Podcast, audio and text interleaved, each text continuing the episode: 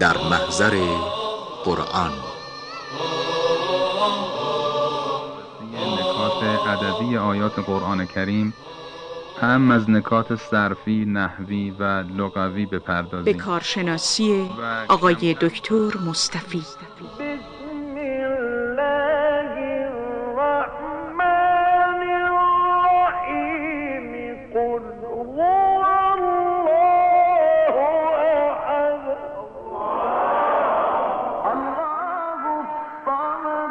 لم يلد ولم يولد ولم يكن له كفوا أحد. بسم الله الرحمن الرحیم. سلام عرض میکنم خدمت شما عزیزان و گرامیان علاقه‌مندان به قرآن کریم. در برنامه دیگری از سری برنامه‌های در محضر قرآن در خدمت شما عزیزان هستیم. در برنامه قبل ما به آیه پنجم سوره زاریات رسیدیم، یعنی به ابتدای آیه پنجم. در مورد چهار آیه اول مفصل صحبت کردیم، در مورد معنای فا در این آیات مفصل توضیح دادیم که نکات بسیار کلیدی بود برای فهم اون آیات. در این جلسه میپردازیم به آیه پنجم و آیات بعدی که میفرماید اعوذ بالله من الشیطان الرجیم انما توعدون لصادق. خب انما در قرآن ها به صورت انمای به هم چسبیده نوشته شده. انما جدا نیست، به اصطلاح میگن به صورت موصول چسبیده شده، به هم نوشته شده. به همین خاطر ممکنه این تصور پیش بیاد که انما در اینجا به معنای حصر هست، چون انما معنای حصر میده دیگه. فقط مثلا میگیم انما ولیکم الله و رسوله و الذین آمنوا الذین یقیمون الصلاة و یؤتون الزکاة و هم راکعون. ولی شما انما، فقط این سه دسته هستند، الله هست و رسول و آن کسی که در هنگام نماز صدقه داد. خب اینجا ممکنه کسی فکر کنه انما هم همینطوره دیگه، انما یک کلمه است یعنی فقط، اون وقت نمیشه آیه رو معنی کرد. حالا که اینطور نیست، انما در اینجا هرچند سر هم نوشته شده، به هم چسبیده نوشته شده، اما دو کلمه است، ان به اضافه ما. ان ما توعدون لصادق. قبلا هم از این قبیل موارد داشتیم و مختصرا توضیح عرض کردم به مناسبت خودش که کتابت برخی از کلمات قرآن کریم به صورت خاص و ویژه‌ای است که در املاء عادی اونگونه نمی نویسند و نمی نویسیم. مثال های متعددی از این مقوله به دفعات و به مناسبت های متعدد خدمتتون عرض کردیم. انما توعدون لصادق وإن الدين لواقع. مثلا فرض کنید که کلمه شیء در سوره مبارکه کهف آیه بیست و سه ولا تقولن لشیء انی فاعل ذلک غدا. این مثال رو من زیاد تو این سری برنامه ها ذکر کردم. اگر به قرآن ها مراجعه کنید ملاحظه میکنید که اینجا کلمه شیء با الف نوشته شده، الف بین شین و یه، مثل شای. البته شای نیست چون همزه داره، شای یعنی چایی. نوشتن و املاء این کلمه این گونه است، مثل کلمه خواهر که تو فارسی با واو می نویسیم اما واوش رو نمی خونیم. اینجا شیء رو با الف می نویسیم اما الفش رو نمی خونیم. و هم یک کلمه هم هست که تو قرآن ها به این شکل نوشته شده، یه املاء خاص و ویژه‌ایه، بهش میگیم رسم المصحف. رسم یعنی نگارش. مصحف یعنی قرآن. یا مثلا سوره مبارکه فاطر آیه بیست و هشت، آیه معروف انما یخشى الله من عباده العلماء. او اگر به قرآن هاتون نگاه بکنید ملاحظه میکنید که علما در اینجا به صورت خاصی نوشته شده. بعد از میم به جای که الف وجود داشته باشه یه همزه هست که روی کرسی واو نوشته شده، بعد از واو هم یه الف داره. لذا خیلی ها ممکنه در مرحله روانخوانی یا روحانی که خوب مسلط نیستن این کلمه رو بخونن، مثلا العلماء او، مثلا اشباعش بکنن، حالا که این کلمه واوش اشباع نمیشه، اصلا واو نداره، همزه است، ولی به این شکل خاص نوشته شده. حالا چرا اینطوری نوشته شده؟ چرا شیئن با الف نوشته شده در سوره کهف؟ چرا اینجا انما سر هم نوشته شده در حالی که باید جدا باشه؟ این خودش یه بحثی است که از مباحث برنامه در محضر خارجه و به اون نمیپردازیم. فقط خواستم اشاره بکنم که ما کلمات متعددی داریم در قرآن که املاء خاص و ویژه‌ای دارن، که این املاء خاص و ویژه رو بهش میگیم رسم المصحف، یعنی نگارش خاص قرآن. کلمات قرآن خلاصه کلام بخوام بگم بر اساس نگارش کهن هزار و چهارصد سال پیش که نوشته شده دیگه تغییرش نمیدیم، به همون شکل نگهش میداریم. به هر حال قرآن ها خیلیاش بر همون شکل سابق نوشته شده، یعنی تو همون املای گذشته هم دست نبرده اند و نمیبریم. یکیش هم همین انما در آیه پنج سوره مبارکه زاریاته که به حسب املای امروزی باید جدا نوشته بشه، ان ما توعدون لصادق، ولی میبینیم که در اینجا و برخی آیات دیگه سرهم نوشته شده و این سرهم نوشته شدن ممکنه ما رو به اشتباه بیاندازه، فکر کنیم این انما معنای فقط میده، معنای حصر میده، حالا که اینطوری نیست. ان از حروف مشبهتون بالفعل، ما اسمش، مای موصوله است، توعدون سله، لام لام تأکید که اصطلاحا بهش میگن لام مزحلقه، صادق خبرش. انما توعدون لصادق وإن الدين لواقع.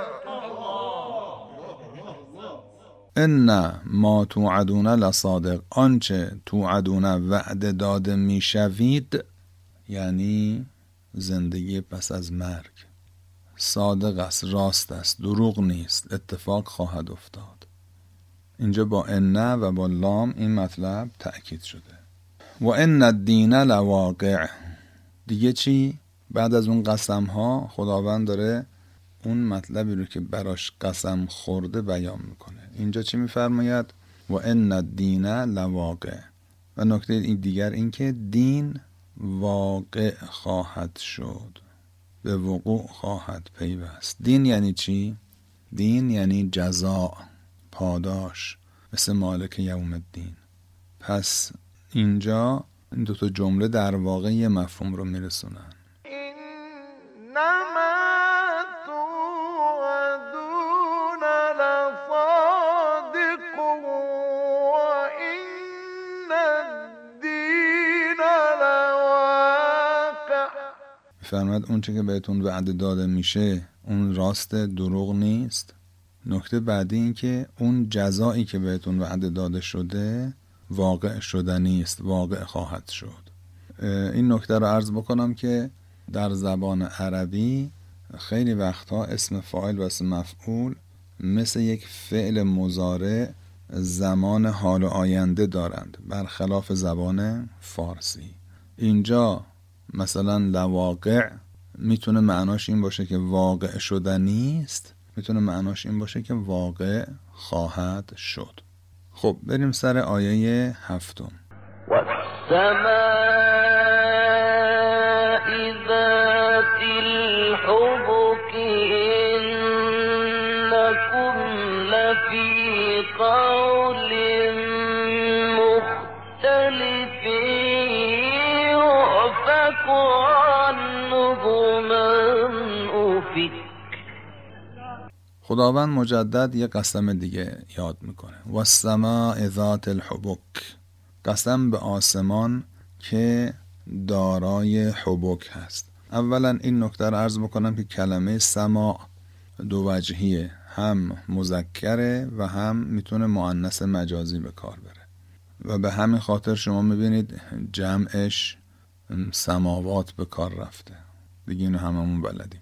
در اینجا هم وجه مؤنث مجازیش ترجیح داده شده، لذا کلمه ذات براش آمده. ذات مؤنث ذوه، ذو یعنی دارای، صاحبه. ذات هم به همون معناست منتها مؤنثه. والسماء ذات الحبک، قسم به آسمان که دارای حبک هست. حبک یعنی چی؟ حبک یعنی چین و شکن. مثلا فرض کنید باد میوزه روی رمل، روی مثلا تو بیابان یه چین و شکنهایی توی این رمل ایجاد میکنه، یا مثلا شما تو آب یه چیزی میندازین تو آب، مثلا حوضی، استخری، بعد این حالت موج درست میکنه، آب چین و شکن برمیداره، اونا رو میگن حبک. حالا اینجا منظور چیه؟ قسم به آسمان هایی که این چین و شکن ها رو داره. ما نگاه میکنیم خب آسمان رو به حسب ظاهر صاف میبینیم، هیچ چین و شکنی درش نمیبینیم.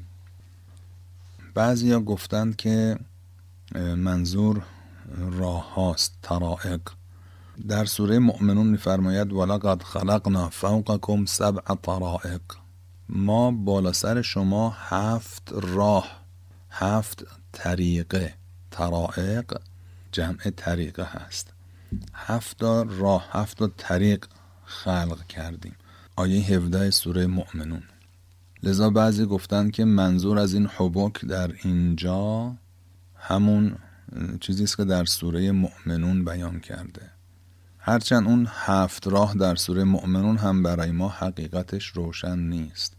خداوند به دفعات در قرآن کریم از هفت آسمان صحبت کرده که حقیقتش و جزئیات اونها بر ما روشن نیست. به هر حال قرآن مفاهیم بسیار بلند و والایی داره، یک حقیقت بالایی داره، حقیقت والایی داره که در ام الکتاب نزد خداوند متعال است و بعد اون حقایق به شکل الفاظ در آمده برای ما انزال شده، اومده پایین که شاید ما بفهمیم. خیلی نباید توقع داشته باشیم هر آنچه که در این کتاب مقدس آمده به همین راحتی بفهمیم. خیلی از این عبارات نیاز به توضیح داره، توضیحش هم در حد و اندازه بنده یا اساتید و بزرگان بنده نیست. خود پیامبر اکرم صلی الله علیه و آله که مخاطب اول قرآن هستند و اوصیایشون ائمه اطهار علیهم السلام اونها هستند که برای ما باید بیان بفرمایند که متاسفانه در طول تاریخ بسیاری از این نقل ها از دست رفته. خیلی ها نرفتن سوال کنن که جواب بگیرن که به ما برسه. امروزم که دستمون از قرآن ناطق زمان علیه السلام کوتاهه، ما از این قبیل آیات زیاد داریم در قرآن. به هر حال فهم قرآن، همین فهم ظاهریش هم گاهی وقتا برای ما دشوار میشه. با همین الفاظ فقط میتونیم یک شمایی از معنای آیه رو بفهمیم. حالا اینجا خداوند قسم یاد کرده به آسمانی که چین و شکنهایی دارد یا راههایی دارد که عرض خدمتتون در همین حد میتونیم بفهمیم، دیگه واقعیتش بر ما روشن نیست. از جهت لفظی هم حبک یا جمع حباکه یا جمع حبیکه، این وزن در عربی مثال زیاد داره. مثلا میگیم مثال و مثل، اینم حبک هم میتونه از این مقوله باشه، یعنی مفردش حباک باشه و جمعش حبک. یا مثل طریقه و طرق، اینم حبیکه و حبک، هر دو رو گفتن، یعنی مفردش رو دو جور بیان کردن. علی حال معناش هم عرض کردیم، اما جزئیات متاسفانه بر ما روشن نیست. خب به هر حال خداوند به آسمان قسم یاد کرده و السماء ذات الحبک. حالا این ذات الحبکش یعنی چی؟ بماند، اما خداوند به آسمان قسم یاد کرده، کما که در جاهای مختلف به آسمان قسم یاد کرده، اینجا جای اولش نیست. بعد میفرماید خب قسم به آسمان که چی؟ انکم لفی قول مختلف، شما مردم در به اصطلاح کلام و سخنی هستید که مختلف است. والسماء ذات الحبك إنكم لفي قول مختلف يؤفك عنه من أفك. خب مختلف است یعنی چی؟ یه معنای لفی قول مختلف ممکنه این باشه که شما حرفاتون با هم دیگه متفاوته، هر کدوم یه حرفی میزنید. خب اگه اینجوری بود بعد میفرمود اقوال مختلفه نه قول مختلف. یه معنای دیگهش که احتمالش هست این است که مختلف در اینجا به معنی مخالف حق باشه. مختلف به معنای مخالف حق. اختلافه یعنی با حق مخالف، یعنی با چیز دیگری مخالفت کرد. به معنی متفاوت نیست، به معنی مخالفت کننده است. اون وقت لَإِنَّكُمْ لَفِي قَوْلٍ مختلف معناش این میشه که شما حرفایی دارید میزنید که مخالف است با، حالا سه نقطه، اون سه نقطه چیه؟ یعنی با قول حق. یعنی حرفای شما حرفای مخالف حق، حرفای مخالف حرف خداوند. توضیح این که مختلف چطور میتونه معنی مخالف باشه الان دیگه برامون مقدور نیست چون وقتمون به آخر رسیده. انشالله من توضیح این رو موکول میکنم به برنامه آینده. البته این مطلب رو من به دفعات به مناسبت‌های مختلف تو این سری برنامه‌ها عرض کردم، ولی طبیعی است که بعضی برای اولین بار مثلا این مطلب رو بشنوند یا اگر هم شنیدن خب مطالب قبل فراموششون شده باشه.